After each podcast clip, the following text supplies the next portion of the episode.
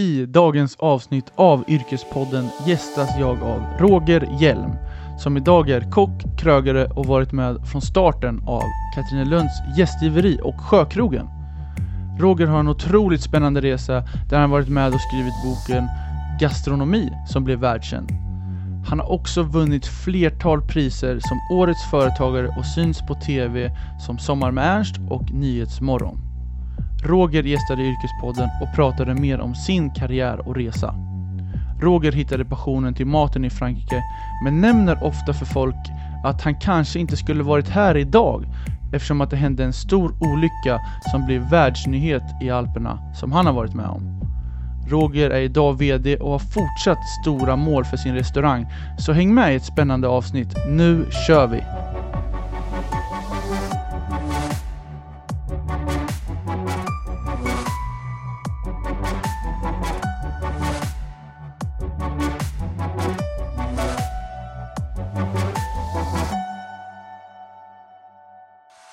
Välkommen till Yrkespodden Roger. Tack så jättemycket. Hur är läget? Jag tycker det är fantastiskt. Det är måndag. Måndag, ny vecka och ny start. Så är det. Du, eh, julen och nyår har ju precis passerat. Hur har, ditt, hur har du firat jul? Oh, det är, jobbar man i min bransch så är man ju glad när julen är över, som man vill ha den för att det är en stor intäktskälla. Men eh, man är rätt trött på jul. Man har firat jul länge. Jag förstår. Men du, eh, vem är Roger Hjelm? Oh, vem är, vem är Roger Hjelm? Eh, jag gissar att man kan säga att jag är en född entreprenör. Eh, med, går väl lite grann i morfars fotspår. Morfar var en fantastisk entreprenör och, och jag fick väl någon form av gen från honom. Eh, jag gillar att skapa och utveckla och gillar inte ordet nej. Jag gillar att komma framåt. Det är bra. Men du, om vi ska backa din resa lite. Förresten, hur gammal är du först? Jag är 45. 45. Och du bor här i Örebro? Ja, jag bor i Örebro. Mm. Mm. Och om vi ska backa den här resan lite då, vi ska gå igenom din yrkesresa, men vi börjar i gymnasiet. Vart gick du gymnasiet och vilket program gick du? Eh, ja, det är ju så att eh, min mamma och pappa då tyckte, morfar startade en stor VVS-kursist i Sverige och mamma och pappa tyckte då att jag skulle ju då givetvis kliva in och ta över den här och då skulle jag ju läsa en VVS-utbildning så jag kunde det här från början. Så, så de tvingade in mig i en rörmokarbana så att jag fick gå Tulläng, på Tullänge eh, gymnasiet i Örebro eh, och utbilda mig till rörmokare. Jag ville bli kock. Eh, det var inte så att jag älskade att laga mat, jag hade nog aldrig lagat mat. Jag hade sett en dokumentär på TV om några killar som reste runt i världen och åkte skidor och som jobbade på, som kockar på kvällarna och jag ville åka skidor. Så att därför ville jag bli kock, men jag fick inte bli det. Så att eh, jag fick gå den här utbildningen. Det var en bra utbildning det också, men att jag hade ju siktet på att åka skidor. Så att så fort jag blev myndig så skolade jag om mig till kock och därefter drog jag ut och åkte skidor. Okej, men då gick du den här VVS, hela den utbildningen Ja, på gymnasiet jajamän. och sen började med kock? Ja, så då gick jag som en vuxenutbildning eh, på ett år där man egentligen bara stod i köket. Okej. Och sen drog du och åkte skidor alltså? Sen drog jag och åkte skidor. Vart klättrade. åkte du då? då? Eh, första eh, två vintrarna kan jag säga, blev det till Frankrike och Val d'Isère.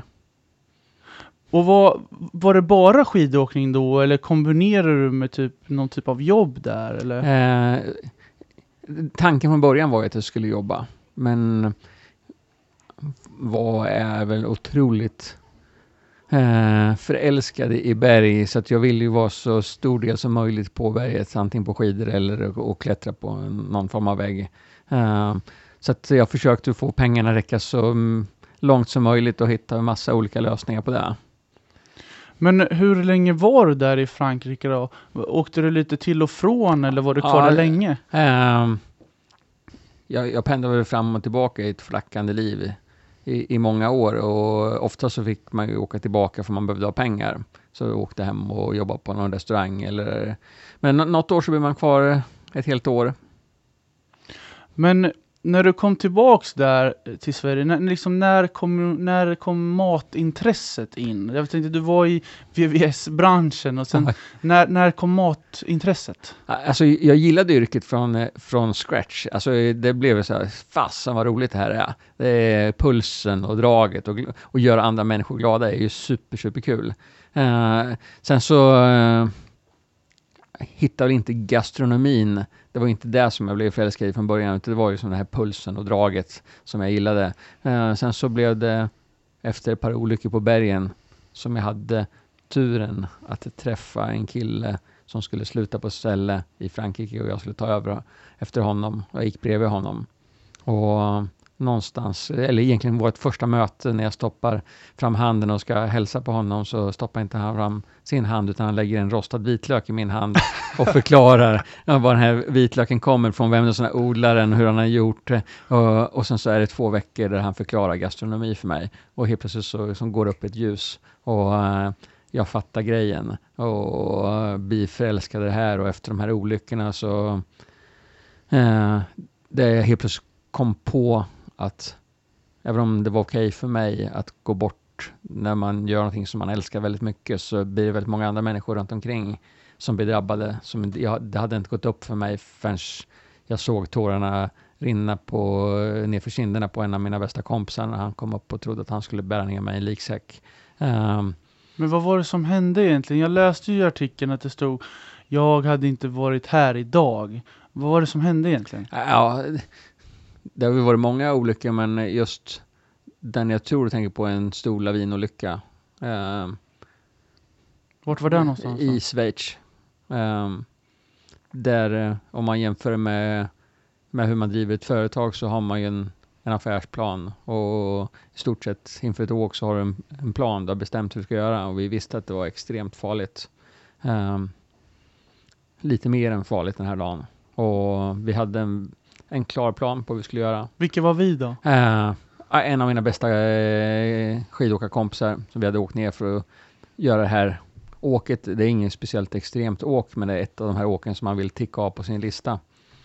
Uh, och i sista kabinen så träffar vi en annan kompis på väg upp och vi drar igenom våran plan lite snabbt så säger vi väl att vi tar mer, diskuterar mer när vi står på kanten. När vi väl står på kanten och ska börja åka så kommer lämmeltåget av turister som ser att någon ska åka och vill också åka och vi får den här stressen av att vi vill åka först. Så vi hoppar väl över den sista säkerhetsgenomgången och på vägen ner så blir någonting fel och eh, hela berget lossar. En, eh, en gigantisk stor lavin. Eh, ja, den är så stor så att det, det är liksom eh, men vad sjukt. Alltså, men vad, vad tänker man i det där läget? Alltså ser du den bakom? Nej, alltså, alltså vad händer? Av någon anledning så fick jag en känsla av att det kommer att hända. Så att jag springer upp på, med skidorna på en stenhög. Och jag står och, och tittar och ser min kompis åka. Och det ser så fantastiskt bra ut. Eh, så att jag vet hur jag tänker i min hjärna att jag chansar ju också. Så jag börjar klättra ner. Och när jag är nästan nere så då smäller det ovanför mig. Mm. Eh, och hela berget rasar. Så jag, allting drar ju runt mina fötter. Men jag står ju egentligen säkert. Eh, det här åket syns ju också från stan. Så eh, alla i, i den här byn ser ju det, att det här händer. Eh, vi ser ju också människor som eh, klättrar upp här och helt plötsligt så syns de inte längre. Eh, alla vi tre som på något konstigt sätt hamnar inte i lavinen, vi hamnar runt omkring den.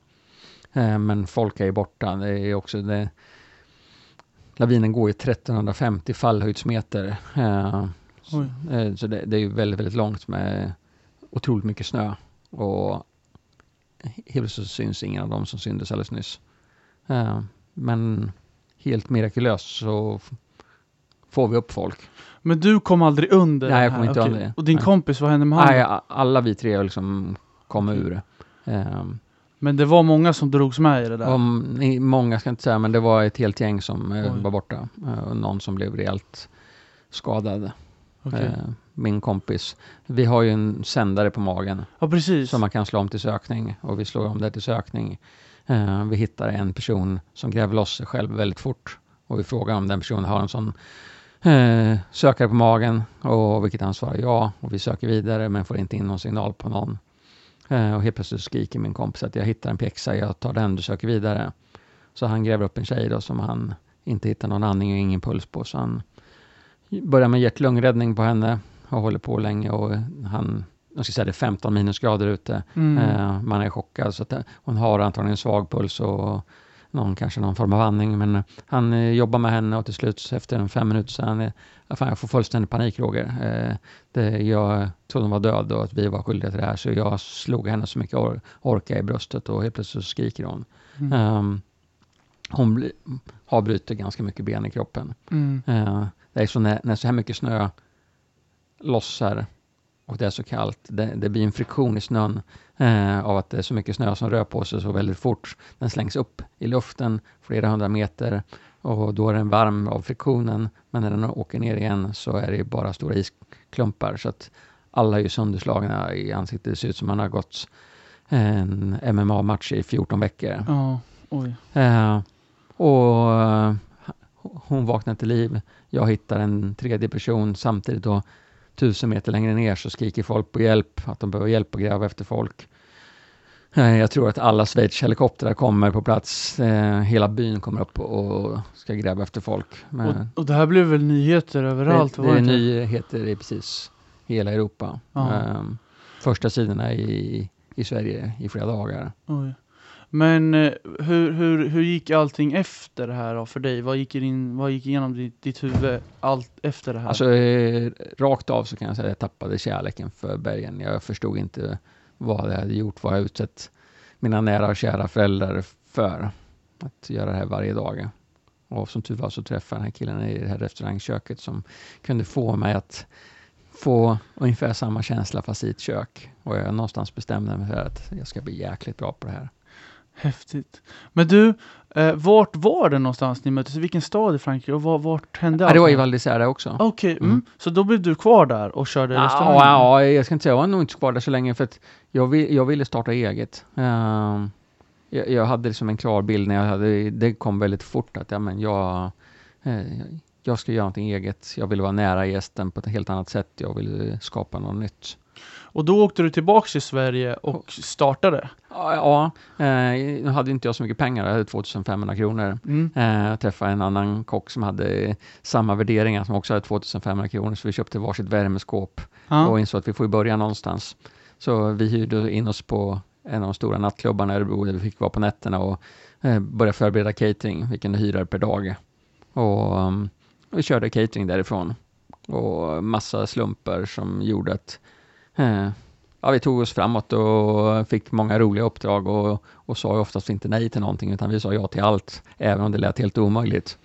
Så, eh, ja, och sen så på den här nattklubben så kan man väl säga att det hände jäkligt mycket konstigt på nätterna. Ja, Eh, det, det kan jag förstå. Eh, man, man får tro vad man vill, men helt plötsligt så de här två coola killarna, eh, man hör någon som kommer och går, men det kommer aldrig fram någon. Vattenkranen slår på bredvid. Eh, otroligt annorlunda känsla från att du har liksom två killar som absolut inte tror på spöken, helt plötsligt inte vågar gå och kissa själv. Utan man får be den andra följa med. Eh, Ja, det hände allt Ja. möjligt där ute. jaha. Men var det liksom där du fick erfarenheten av, av att laga mat? Ja, jag hade ju lagat mat under alla de här åren, så Mm. har jag ju som någonstans hamnat på en restaurang för att få pengar. Eh, så jag har ju lagat väldigt, väldigt mycket mat, men kanske inte en, en gastronomisk mat. Eh, det har mer varit mat. Eh, Inte en dålig mat, men eh, Men för oss som lyssnar, gastronomisk mat, vad är, vad är det för en typ av mat? någonstans, det, för mig är det, det finns en historia bakom maten. Det, det är mycket mer än bara någonting som mättar. Det, man, jag vill veta om det är såna har odlat den här grönsaken eller fått upp det här djuret. Ehm, och gärna kanske en, en koppling till känslor med maten. Eh, jag tror vi alla har något form av matminne. Jag brukar prata om här, min pappa jobbar mycket, min mamma var dagmamma. Eh, jag gillade inte alla de här barnen som satt och spillde mjölk över hela ansiktet. Jag följde ofta med pappa tidigt eh, mot jobbet. Han lämnade mig hos farfar, vi åkte och simma och sen efteråt så åkte vi hem till Stjärnhusen här i Örebro och till farmor som gjort frukost. Och någon gång vet jag man kunde känna när man kom in i, i, i trapphuset hur det luktade att farmor stekte pannkakor i alldeles för mycket smör. eh, och jag, jag kan ju som spela upp den här filmen som är i mitt huvud. Den kommer tillbaka. Jag kan ju berätta idag, 40 år senare, vad vi åt eller vad vi pratade om. Eh, det är helt blixtklart. Den känslan vill jag ge dig som gäst när du kommer till mig. Jag vill att skapa ett minne som är kvar för resten av livet. Kommer du med ditt jobb till oss en konferens så är det meningen att ni ska komma ihåg konferensen vad ni har bestämt. Och via maten så vill vi att ni ska kunna göra det. I detta avsnitt kan jag gladeligen berätta mer om samarbetet med Katrinelunds gästgiveri och sjökrog. Katrinelund ligger vid södra Hjälmarens strand och har du vägarna förbi Örebro får du inte missa detta. Här kan du gå på spa, boka din fest, övernatta och njuta av utsikten av Hjälmaren, kökets fantastiska gastronomi. Vi vill skapa något unikt, någonting mer än god middag serverad vid ett bord. Välkomna ut på landet. Gå in på katrinelund.se för att läsa mer om deras upplevelser. Och nu har jag fixat så att om du bokar ett relaxpaket och uppger koden Yrkespodden så får du 15% rabatt. Tack Katrinelund!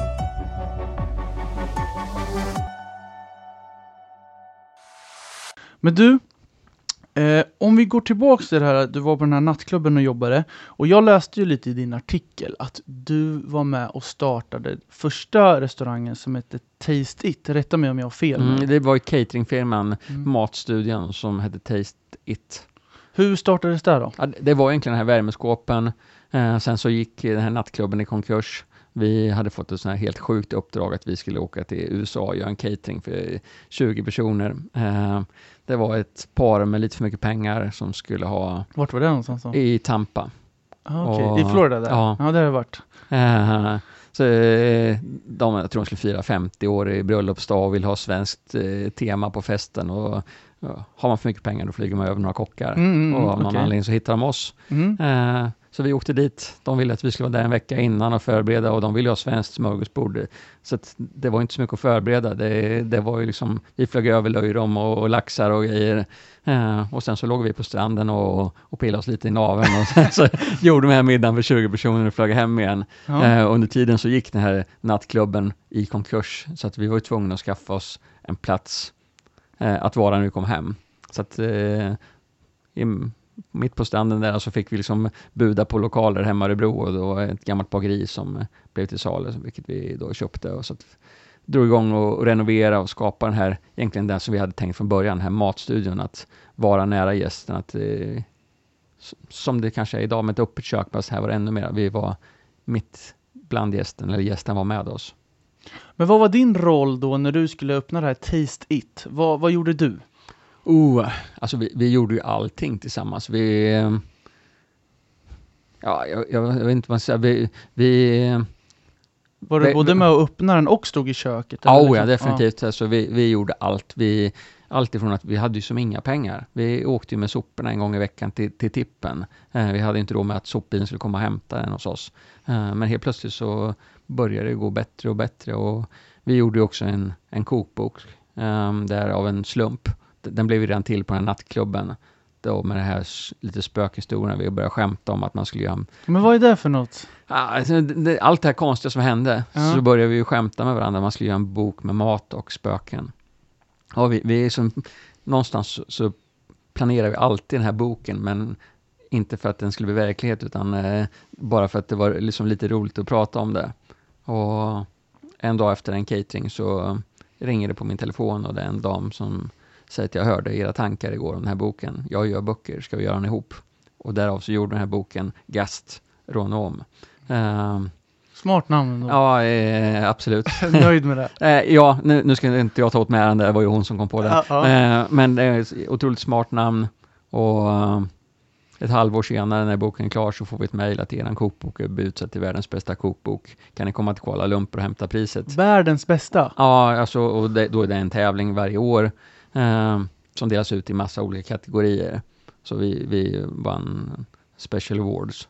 Okay. Eh, så lite häftigt att... Jäkligt häftigt. Ja, och helt plötsligt så var ju som inte en liten cateringfirma i Örebro, helt plötsligt så eh, ringde TV4 ville man sitta i morgonsoffan. Helt plötsligt så ringde det andra kunder, man fick åka på större uppdrag. Eh, och göra massa häftiga, konstiga saker. Men om man vill läsa den här Gast Noromo, vad, vad, vad, vad finns i den? Vad, vad, vad får man ut? Eh, alltså i, idag, nu, nu är det här så många, många år senare, så eh, det var egentligen en liten coffee table-bok då med en, en resa genom Örebro på platser där det sägs spöka. Där vi besökte platserna, den personalen som finns på plats berättar nutida spökhistorier och vi tolkade med en trerättersmeny på varje ställe. Så det blev lite mer än bara mat i en bok, lite historier. Men om vi fortsätter lite med restaurangen Taste It, hur, hur länge varade den och hur, hur gick det? Eh, alltså, de, den gick ju väldigt, väldigt bra.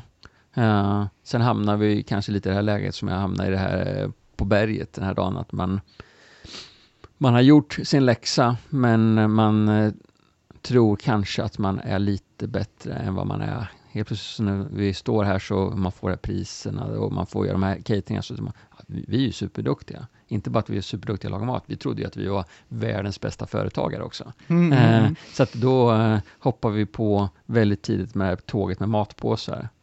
Eh, med hemleverans av matpåsar. Eh, så vi startade ett sånt företag som nummer två ute i Sverige tror jag. Eh, och, och sen startade vi en restaurang, Taste. Och helt plötsligt så räckte inte tiden till. Helt plötsligt så gick inte de andra företagen bra heller. Så liksom helt igen, när man är tillbaka på ruta noll, från att tjäna bra till att inte tjäna någonting alls, men jobba sex dagar i veckan från åtta på morgonen till klockan ett på natten. Och då är, var det rätt tungt. Eh, när man inser att varenda de här kronorna måste jag bara betala räkningar med. Men, och efter, det hade, blivit, det hade blivit tufft och då skrev du, vet jag, i artikeln, så här låter det. Kommer jag ut levande så ska jag lämna den här branschen och gå tillbaka till familjen och VVS-branschen. Jajamän. Var det här i samma sväng som du pratar om just nu? Eh, ja, kan man säga. Och det, vi var ju tvungna att ta ett beslut. Att eh, okay, det här går inte länge som helst. Vi måste hitta en väg ur det här. Eh, lite grann för att rädda livet. Att kan, man kan inte jobba så här mycket utan att få någonting. Man måste betala sina eh, räkningar hemma också. Eh, så vi bestämde oss att vi måste hitta en köpare. Och eh, vi hittade en köpare. Inte så att vi tjänade pengar på det direkt, men att vi, vi kunde lämna.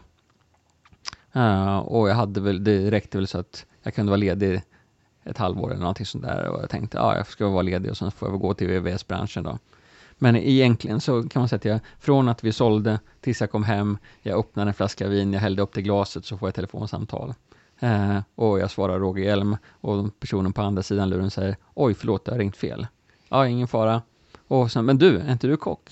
Jo, jag ringer från Katrinelund, Sjökrogen. Vi tänkte vi skulle sätta den på en Sverigekarta. Vad kommer det kosta om vi tar en kock med ett namn från Stockholm? Så jag hostade ur en sommar och jag hade liksom bestämt att jag skulle till VVS-branschen. Jag hade också haft personal som hade sommarjobbat på den här sjökrogen. Så, och ringt och grinat för att det var så stort kaos. Jag hade verkligen tänkt att vad som än händer kommer jag aldrig jobba på den här sjökrogen i alla fall. Eh, men man försöker alltid vara trevlig när någon frågar någonting, så att vi pratade säkert 45 minuter och sen helt plötsligt hör jag mig själv säga att ja, men jag är ledig också. Och sen det är liksom verkligen huvudet rakt in i väggen. Jag tänkte, vad sa du nu Roger? Nu måste du säga det eh, ordet som du hatar mest av allt, nej. Eh, och mm. de, de, har fått en liten förhoppning om att de har hittat någon. Eh, så vi tar ett lunchmöte där jag är helt inställd på att jag ska säga nej men det blir kärlek vid första ögonkastet. Ah, okay. eh, och jag inser väl någonstans att det här är min chans för att få göra det på riktigt. Uh, att sätta någonting på en karta. Och ja, lite därifrån kan man säga. Jag, jag tyckte jag hade lovat min fru och, och dotter att jag skulle komma hem på kvällarna. Men vi åkte ut en en regnig söndag och tittade ute och min fru sa att jag tror inte jag vill ha hem dig klockan halv fem på dagarna. Då tror jag du bara var grinig. och någonstans eh, där är vi idag. Eh, vi har ju flyttat där visionen med Sverige känt till att göra det världskänt. Och hur länge har du varit på Katrinelund? Jag kom dit 2011. Eh, Så vad var din första roll? Det var liksom att gå in i köket och styra ja, upp? Då, då, vad styrde du upp? Ja, styrde upp, eh, någonstans eh, satte kanske ett koncept med mat som jag tyckte passade. Eh, och att det blev väldigt lokalproducerat. Vi, vi har ju världens bästa läge på vår restaurang. Eh, många säger att den ligger en bit utanför, att det är lite bökigt att ta sig dit, men mm. det är mm. inte bökigt för råvarorna att ta sig dit. Råvarorna finns där. Eh, fisken simmar precis där. fiskebåten kommer och lägger till precis till restaurangen. Eh, alla de som odlar grönsaker lever precis utanför våran dörr. Så det är fantastiskt roligt och jag fick nog ihop det kanske igen och byggde ett lag.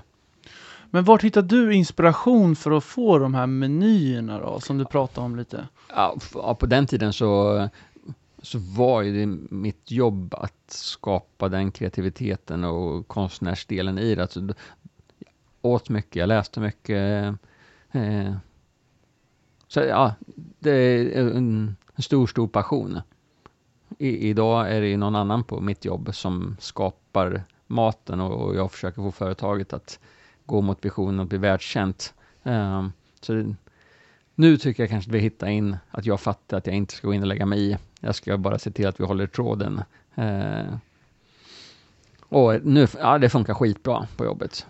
Hur ser ert eh, köksteam ut? Det vill säga, hur, hur, hur, ser personalen ut? Vad har du för team runt dig? Uh, alltså, vi är ju tillräckligt dumma då på, mitt ute på landet att två restauranger bredvid varandra. Så ja. en sjökrog och ett gästgiveri.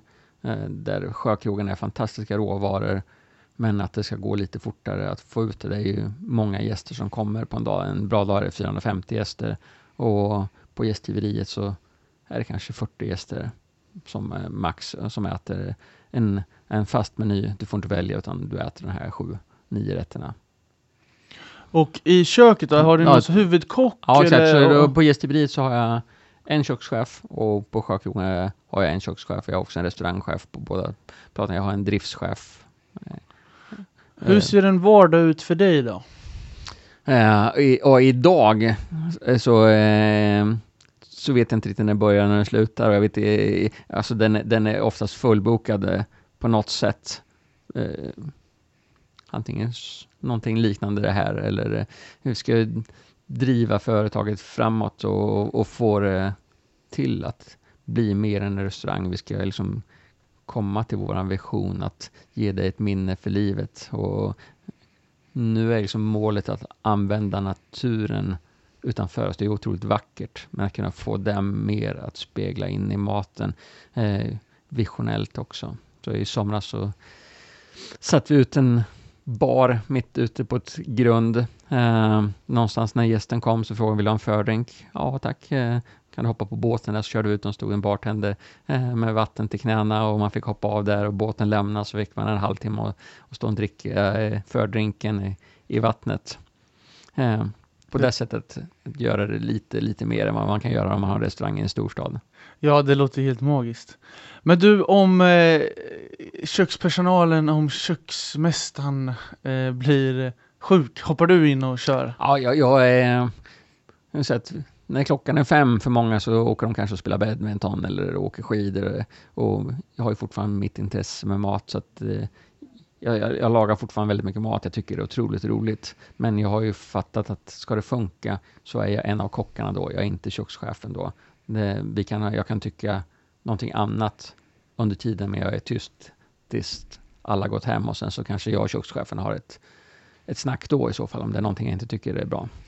Vad är din specialitet då när det kommer till mat? Vad, vad älskar du att laga för typ av mat? Ja, det där beror på vilken årstid det är. Om vi säger eh, nu då, när det är vinter, vad gör du då? Ja, men eh, nu, nu, är det ju lite svårare, eh, men jag, skaldjur säger jag då. Ja, men det är bra. Mm. Och på sommaren då, det måste vi också få höra. Vad ja, blir då det? säger jag gös. Mm. Ja, gösen är fantastisk nu också, men nu kan vi börja fiska i gös, eller våra fiskare igen, när isen har lagt sig, man törs ut och, och, och fiska på isen. Det, har varit dödläge nu när isen har varit för dålig.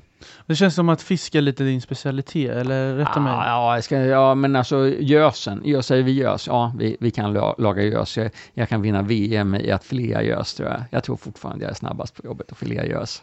Men du, har du ställt upp i sån här, och Mästerkocken, vad heter det här programmet nu inte Mästerkocken, men du vet ja, jag vet vad du menar. Ja, vad heter det? Eh, kockarnas kamp. Ja, ja. precis. Nej, då, jag har inte fått frågan heller. Är och, det någonting som du hade ställt upp på? Eh, nej, jag hade sagt nej till det. Okay, eh, och eh, hade det varit för x antal år sedan, ja. För då var, eh, var jag en av kockarna. Idag skulle det kännas lite falskt. Idag skulle en av mina kökschefer få göra det, inte jag. Okej, okay, okej. Okay. Men då, då, då förstår jag. Men du, Du, ni pratar om att ni, ni, jag ville bara få svar på den här frågan. Ni, se- ni har MSC-märkta sötvattenfisk Mhm. som ni eh, har på menyn. Vad, Ja. vad betyder det? Ja, den är miljöcertifierad. Okej, så att ni, ni har liksom fått ett certifikat med den här typ av fiskebåten eller alltså de, Ja, så det, egentligen så är det våra eh, fiskare som fiskar på det sättet så att de är certifierade. Eh, och ja, vi, vi, vi är kravgodkända som restaurang. Ja, okej. Men du, eh, vad är Roger Hjelms framtidsplaner nu med eh, Katrinelund? Ja, med, med Kat- Katrinelund så är det ju att göra det någonstans världskänt. Eh, vi får, nu får vi ju väldigt mycket internationella matgäster som kommer. Eh, Vart kommer de ifrån då, typ? Just nu så är det väldigt mycket Schweiz, Tyskland, eh, en del från Holland. Norge på sommaren väldigt, väldigt mycket. Eh, men det- är häftigt att man kan få någon som åker från Schweiz för att äta hos oss. Det är, det är en rätt häftig känsla. Ja, det kan jag tänka mig. Men som individuell prestation då, vad, vad är ditt mål? Vad är dina framtidsplaner? Men jag bestämde för ett par år sedan att jag vill testa om jag kan påverka en annan bransch som inte har med restaurangbranschen att göra. Så att jag köpte faktiskt in mig då i, i VVS-grossisten Okej. eh, med ett, en målbild av att jag skulle sitta i styrelsen. Nu sitter jag i styrelsen eh, och jag känner att jag kan påverka en annan bransch. Jag, jag gör skillnad. Så det är superhäftigt. Häftigt. Men du, vi ska faktiskt eh, runda av det här samtalet just nu. Eh, och då gör jag så här, för alla gäster som har varit med i min podcast, de ska alltid få ge tips. Mm. Eh, och då ska du tänka så här att du ska ge nu två avslutande tips till någon som vill bli kock. Och då ska du tänka så här, när den ska in i kockyrket, vad är det egentligen man ska tänka på då? Du som ändå har mycket erfarenhet av det här. Så vad skulle du säga är tips nummer ett? Glädje. Och utveckla glädjen. Eh, och det är faktiskt ett av våra ledord också på jobbet. Att alla dagar man kommer till jobbet så är man kanske inte glad. Man kanske haft en strulig morgon. Men slå på teatern och tyck att det är kul. För efter en tio minuter så går du på teatern själv. Och det är fantastiskt kul. Det finns nog inget, alltså det är sånt häftigt lagkänsla när man gör någonting tillsammans. Och det gör man bara med glädje. Superbra tips. Vad är tips nummer två? Eh, säg ja. Säg inte, blockera inte skallen med nej. Eh, ändra det så efter vägen, men säg först ja och sen så våga ändra det efter vägen. Ja för framåt, nej är tvärnit. Två superbra tips av Roger. Du, tack så mycket för att vara med på Yrkespodden. Tack för att jag fick komma. Då säger vi hej då! Visste du att Restaurang och hotellhögskolan i Grythyttan erbjuder några av landets främsta utbildningar inom måltidskunskap och värdskap? Här studerar du som vill göra karriär inom besöksnäringen och hotell och restaurangbranschen. Välj mellan måltidskreatör, hospitality management, måltidsekologprogrammet. Läs mer om programmen på oru.se. Tack Grythyttan! Hej hörni, Jens här från Yrkespodden.